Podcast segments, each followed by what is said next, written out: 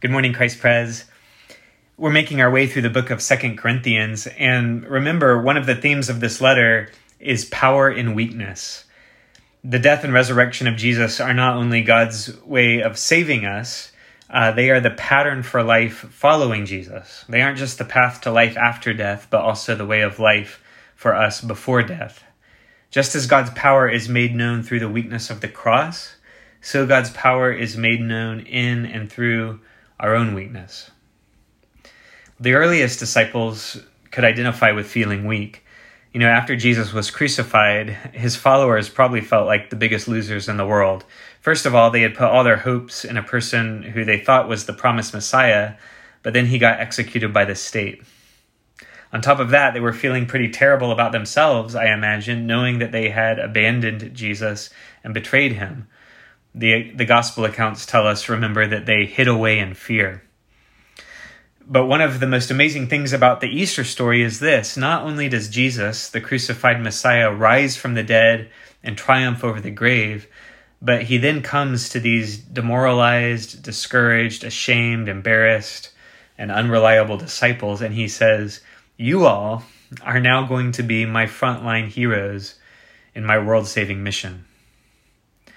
He says, As the Father has sent me, I am sending you. He says, You will be my witnesses. Jesus Christ is alive and ascended in glory, and he is on a mission to heal the world. And who does he recruit to be a part of this work? You and me, people like us. Ordinary, broken down, insecure, often ashamed and overwhelmed people like you and me. Weak people this is what our passage shows us that God uses weak people to communicate the truth and power of the gospel. And so you can be sure of this that, that despite your weakness, uh, if Jesus has called you, he's also sending you. That there is no knowing Jesus without also being sent by Jesus to be a part of his redeeming work in the world. Our God is a missionary God, and therefore we are his missionary people. And what does that really mean? Well, in our passage, Paul offers two metaphors to describe our missionary calling, two images that depict how we are called to be his witnesses to Jesus and agents of his inbreaking kingdom. Let's look at these images. First, we're incense bearers. We are the aroma of Christ, spreading the fragrance of the gospel. Look at verse 14. I'll read it again. But thanks be to God, Paul writes who in Christ always leads, us in triumphal procession, and through us spreads the fragrance of the knowledge of Him everywhere. Paul is drawing on an image that would have been very familiar to the Corinthians. It's unfamiliar to us, but when a Roman general experienced victory in battle, there would be a victory parade in his honor. We, there are over 300 accounts of these events recorded in Greco Roman literature, and, and one element that all these parades had in common was a group of incense bearers. They would hold censers high in the air, burning aromatic herbs, and as they marched along, the incense they burned would produce clouds of smoke and fragrance, and, and this was the smell of victory. And so the image is of us following Jesus in a triumphant parade, spreading the knowledge of God's victory in Christ everywhere we go.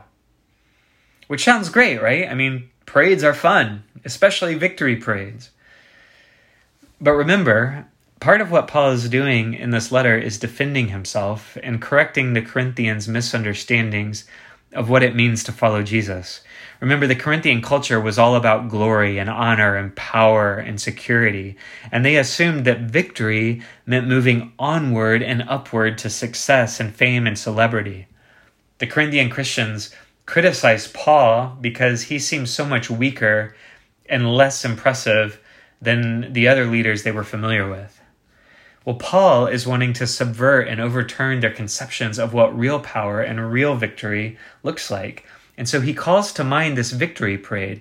The thing about these parades, and we know this by looking at the historical accounts of them that we have, is that the people being led by the conquering, victorious general were those who had been defeated in battle and taken captive. They were often being led to suffering and to death. Here's how one commentator explains the significance of this. he writes, quote, As the enemy of God's people, God had conquered Paul at his conversion call on the road to Damascus and was now leading him as a slave of Christ, his favorite term for himself as an apostle, to death in Christ, in order that Paul might display or reveal the majesty, power, and glory of God, his conqueror. Close quote. And, and so, um, in using this image, Paul is really complicating our understanding of victory and triumph. See, it is real victory and triumph. Jesus Christ has won the decisive battle and conquered sin and death once and for all. But now he leads us on a way that still includes trouble and tribulation. I mean, the way to eternal life still includes death. You see, this is not the kind of victory parade that can lead to any kind of triumphalism. It's not about becoming more and more successful and moving on to greater and greater strength. Paul is inviting the Corinthian Christians and us to resist this kind of Christian triumphalism, which is hard. I mean, it's always been hard because we like to win and we want, in our heart of hearts, a victory that bypasses suffering and death. This has really always been the case. The church has always struggled with this. I mean, Paul, Paul Barnett, he's a, a Christian scholar. He reminds us that, and I'll just read a quote of his. He writes, quote, The Emperor Constantine believed that he won his greatest battle through the first two Greek letters of Christ's name, which were inscribed cross like on the shields of his soldiers. Many subsequent Christian leaders have sought victory in battle in and for the name of Christ.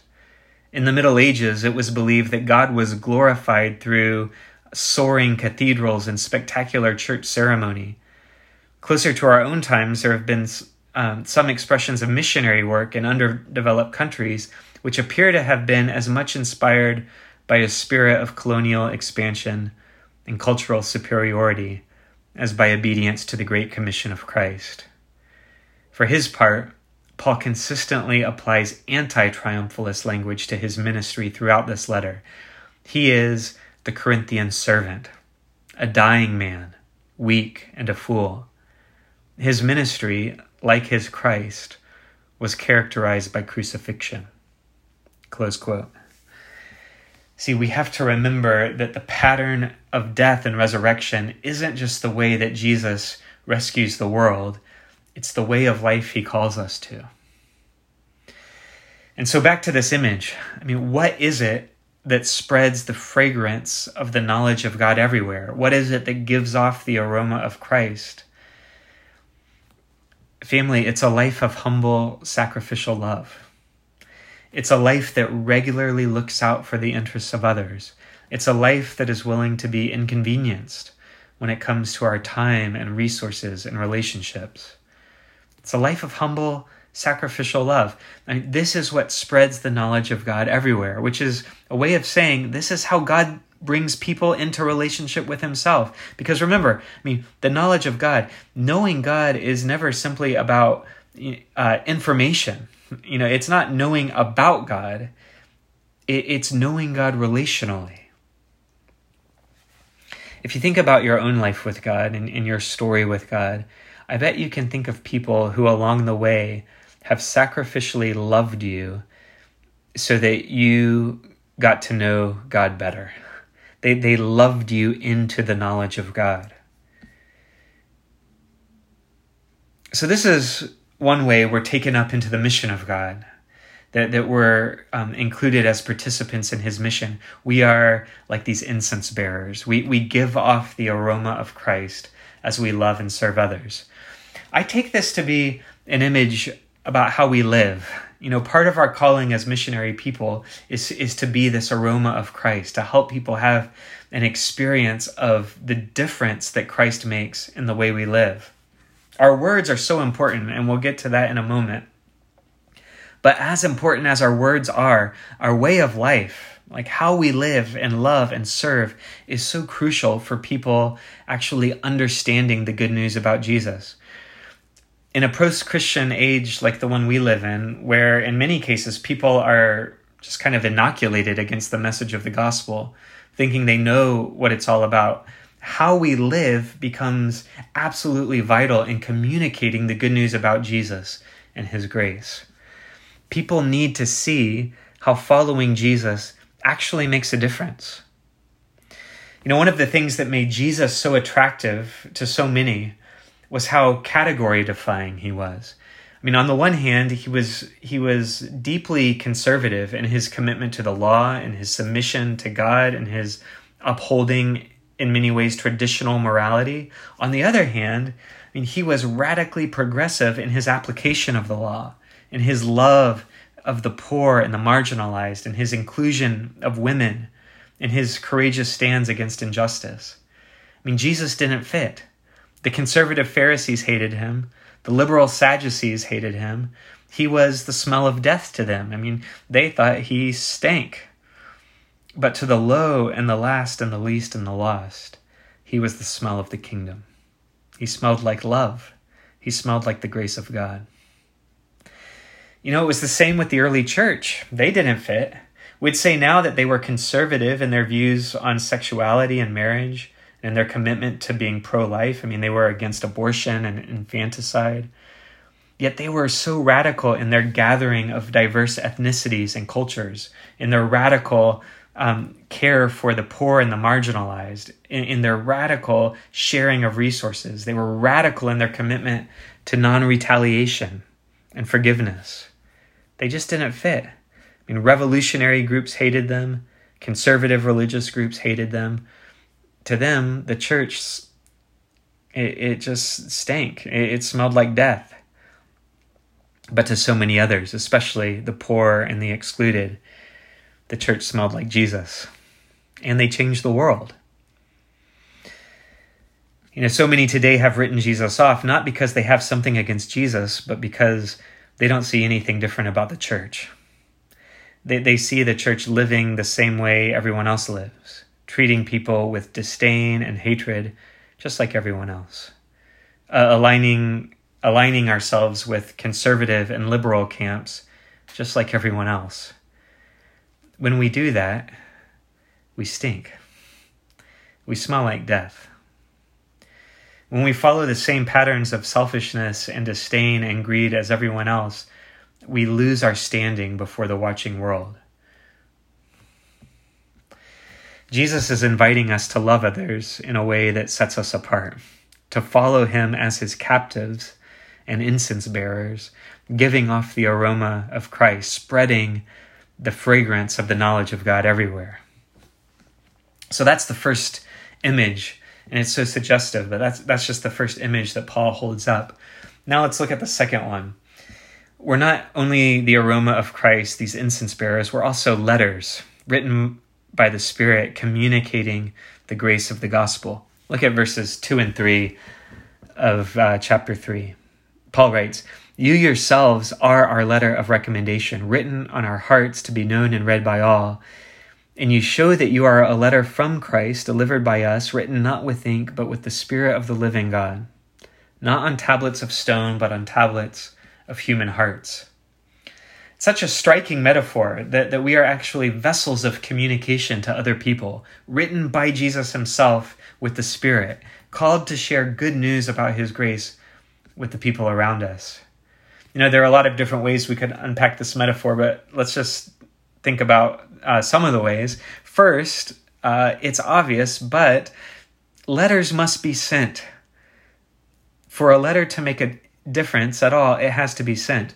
You know, I have a, a binder that I've had since uh, my college years when uh, Libby and I first started dating, and it's a binder just jam packed full of letters that she wrote me over the years, and, and I continue to put letters from Libby into this old binder, and I, I, I probably have hundreds of them at this point. And I just think like these letters made such a difference in my life, and the only reason they made a difference in my life was because Libby actually sent them to me. I mean, if she had just written these letters and then stashed them away somewhere, or thrown them away, or burned them in a fire, um, well, we probably wouldn't even be married today. But she she lovingly wrote the letters and then sent them to me, and that makes all the difference. I mean, if we are going to be letters from Christ to other people who don't know Jesus, Well, we have to be sent, which means we have to actually enter into other people's lives. We have to know them. We have to be friends. We have to be in community. We have to have real relationships with people who are our neighbors and classmates and coworkers and colleagues uh, who might have very different ways of viewing the world than we do, who might disagree with us about all kinds of things, but we just have to be their friends. Elizabeth Bruenig, um, she wrote a fascinating article in the Washington Post about how in previous previous generations, Christians tried to change society by taking power and by legislating laws for better or for worse. Well, today, she said, the impulse to change society has been replaced by an impulse to retreat from it, to withdraw. But this is not the call of Jesus. Jesus didn't tell his followers to change society or to retreat from society, but rather to just be salt and light in society, to be his faithful presence in the world, in every part of society, not retreating from it, but engaging with it. See, we have to be sent. Well, another thing about letters is that they have to actually communicate a message. You know, a blank piece of paper in an envelope is not a letter. It's just a blank piece of paper in an envelope. If you send it to someone, they'll probably be confused and disappointed. A letter needs words, it needs a message. What's our message? It's not a message about us. It's certainly not a message about our goodness or how right we are. It's a simple message about Jesus Christ. That through Jesus, God has come into the world to defeat sin and death, to liberate us from those evil powers, and to bring his kingdom of life and liberation and hope. You've heard that old saying, preach the gospel at all times, and if necessary, use words. You know, I think th- there's so much about that that I like. I mean, it's nice as far as it goes. In a way, the gospel must be preached by how we live, by our humility and selflessness and forgiveness and love. But that message won't ultimately be understood without words. I mean, there are times when it is absolutely necessary to speak explicitly about Jesus. Well, so letters have to be sent, and the letters that are sent have to communicate an actual message. Um, but then, third, they need to communicate in a way that actually connects with the recipient. I mean, have you ever read Shakespeare recently? It's English, but it's just, it's so foreign to us. It, it can be hard to understand unless you're just really immersed in Shakespearean English. Um, sometimes Christians talk to people who aren't Christians like they're talking in Shakespearean English. And so we say things like, Jesus covered me in his blood and you have to just think that to someone outside the church that sounds absolutely um, well probably gross and just confusing they think what in the world are you talking about? Uh, it's not that kind of language that we need to communicate to people unfamiliar with the gospel. My guess is what people really need from us is simply our authentic story. Like how have we experienced God's grace and how has the love of God in Christ actually changed our lives? I mean, that's the message I think that people want to hear. Well, letters need to communicate in ways that connect. I wonder, family, when was the last time that you talked with a friend who isn't a Christian about Jesus? I wonder if this week you might start looking for opportunities and being attentive to the ones the Spirit provides. Well, those are the images. We are incense bearers, the aroma of Christ, called to make known the gospel through how we live. And we're also letters of the Spirit. We're called to make known the gospel through how we speak. Jesus is on a mission to heal the world, and family, we're part of that. We are God's sent people. God intends to make known the truth and the power of the gospel through weak people like you and me. And so maybe you're feeling totally inadequate, like you're just not up for this at all. Like like the thought of talking to someone about Jesus just terrifies you. Well, you know, that's kind of the point.